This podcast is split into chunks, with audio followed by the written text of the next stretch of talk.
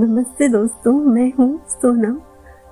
आपका स्वागत करती हूँ love story in Hindi podcast channel पर। देखा ना आपने कि सुहानी और राज को कैसे जुदा किया गया? कैसे उनकी लव स्टोरी में जुदाई का दौर चलने लगा है? क्या वो दोनों फिर से मिल पाते हैं, यही जानना चाहते हो ना? तो बिना वक्त गवाए हमारे साथ जुड़ जाइए और सुनते रहिए प्रेम रंग पार्ट नंबर ट्वेंटी एट क्या राज मौत से लड़ाई जीत पाएगा?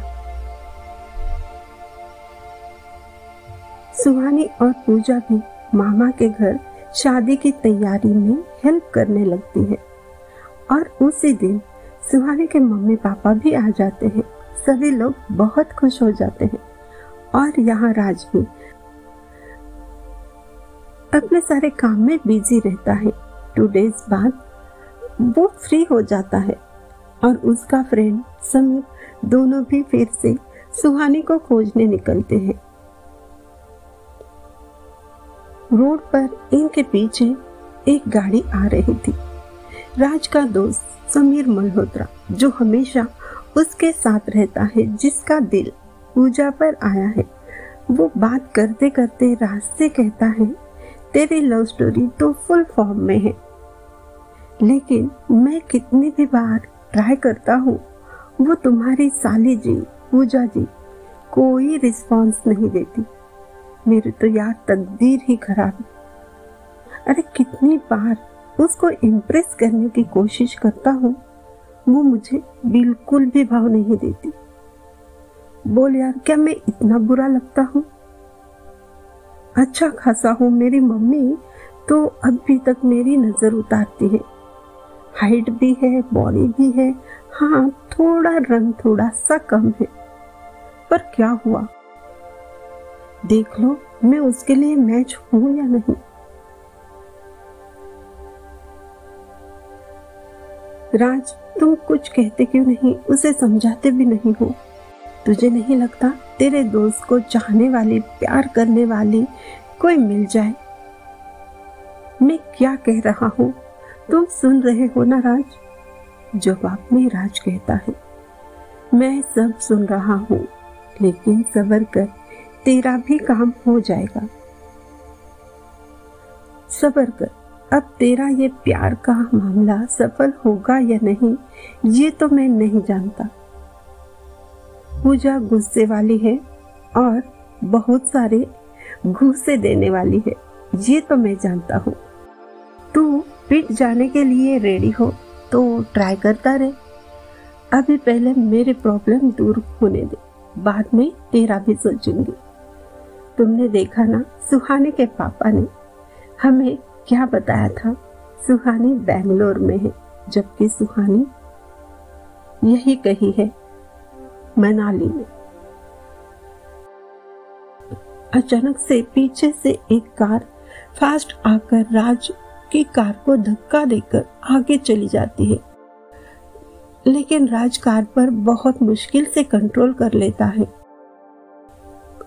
आज दोनों की ही जान बहुत मुश्किल से बच जाती है। बहुत तेज कार चलाकर राज दूसरी कार का पीछा करता है, लेकिन कुछ ही देर में वो कार वहाँ से कहीं और गायब हो जाती है। उस सुनसान रास्ते पर कोई भी निशान नज़र नहीं आता। फिर वो सोचते हुए ही पहले सुहाने से मिलकर बाद में इसे तो मैं देख लूँगा। जिसने भी ये किया होगा, उसकी तो खैर नहीं, पर मुझे पहले सुहानी से मिलने जाना है। कुछ देर बाद उन्हें लोकेशन का पता ही नहीं चलता, लेकिन राज अपनी जिद पर अड़ा रहता है। मनाली जैसे खूबसूरत हिल स्टेशन पर सारे नज़ारे, वो वादियाँ सब कुछ देखकर उसे सुहानी की याद बहुत ज़ोर से सताने लगती है। वो दोनों किसी नज़दीक के होटल में रुक जाते हैं। आराम करने के बाद फिर से निकलते हैं। उन्हें समझ नहीं आता जाना कहाँ है। वो कार को वही रोक देते हैं। सामने से किसी की शादी की बारात जा रही होती है। दोनों की बारात देखने लगते हैं। राज का दिल कहता है, शायद सुहानी यही कही है। वो जल्द मिल जाएगी। लेकिन कैसे? ये तो पता नहीं, राज की नज़र यहाँ वहाँ सिर्फ़ सुहानी को खोजती रहती है। उसे बाकी कुछ भी नज़र नहीं आता। तभी एक लड़की बिल्कुल सुहानी जैसी दिखने वाली। शायद सुहानी ही है। राज कार से उतरता हुआ भागते हुए उस लड़की के पास जाता है और सुहानी सुहानी करने लगता है। वो लड़की पलटकर देखती है, रुक जाती है और राज को हैरानी से देखने लगती है। उसे देखते ही राज उसे सॉरी कहता है और वहाँ से फिर से अपनी कार में आकर बैठ जाता है। क्योंकि वो सुहानी नहीं थी, उसका मूड बहुत खराब हो जाता है। पल भर में कितनी खुशियाँ थी, फिर से उदासी।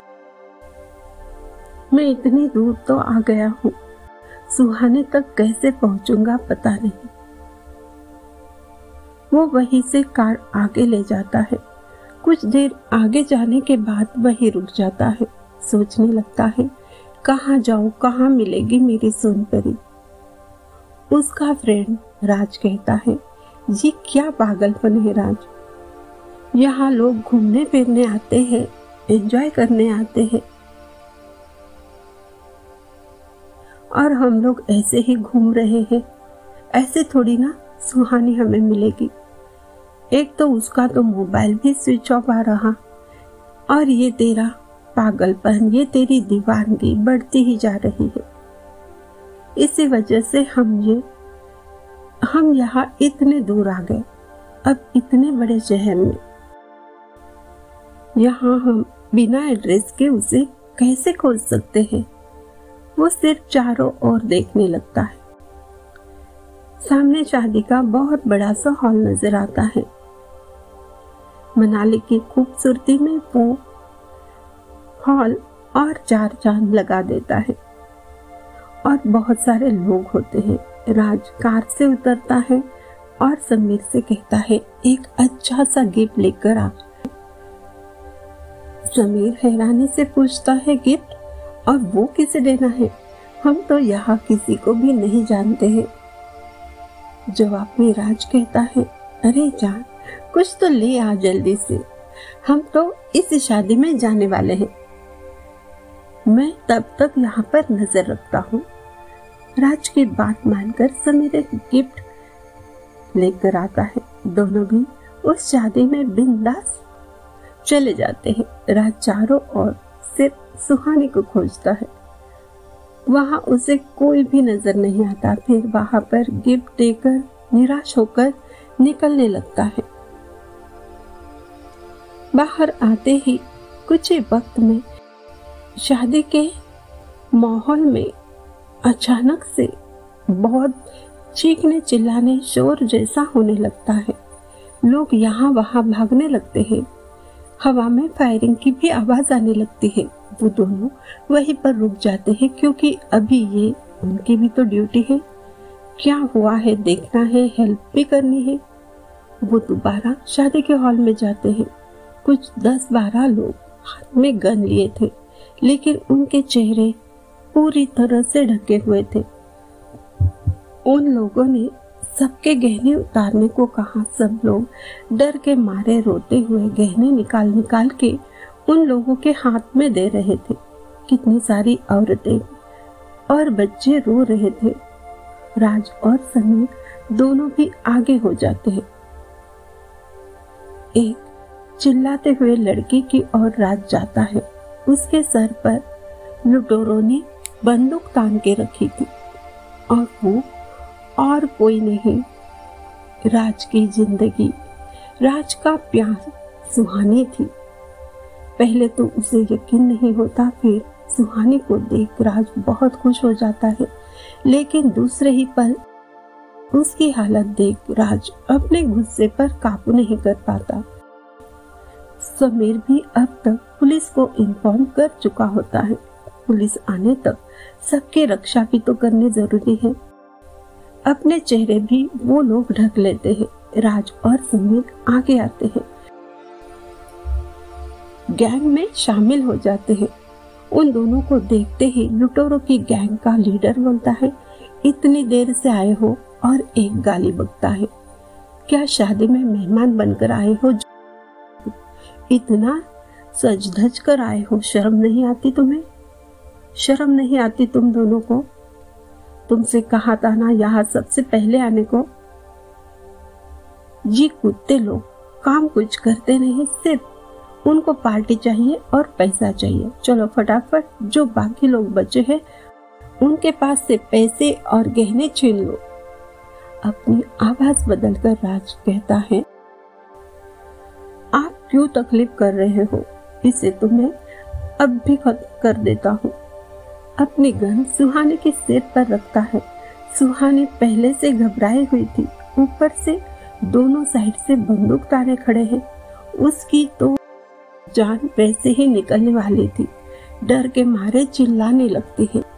राज, तब राज उसका हाथ पकड़कर गुस्से से कहता है, चिल्लाना बंद कर, वरना सारी गोलियाँ तुम पर खत्म कर दूँगा। तब लुटेरे का बॉस कहता है, चुप कर कमीने, उसको कुछ मत करना। उसको मैं अपने साथ लेकर जाने वाला हूँ।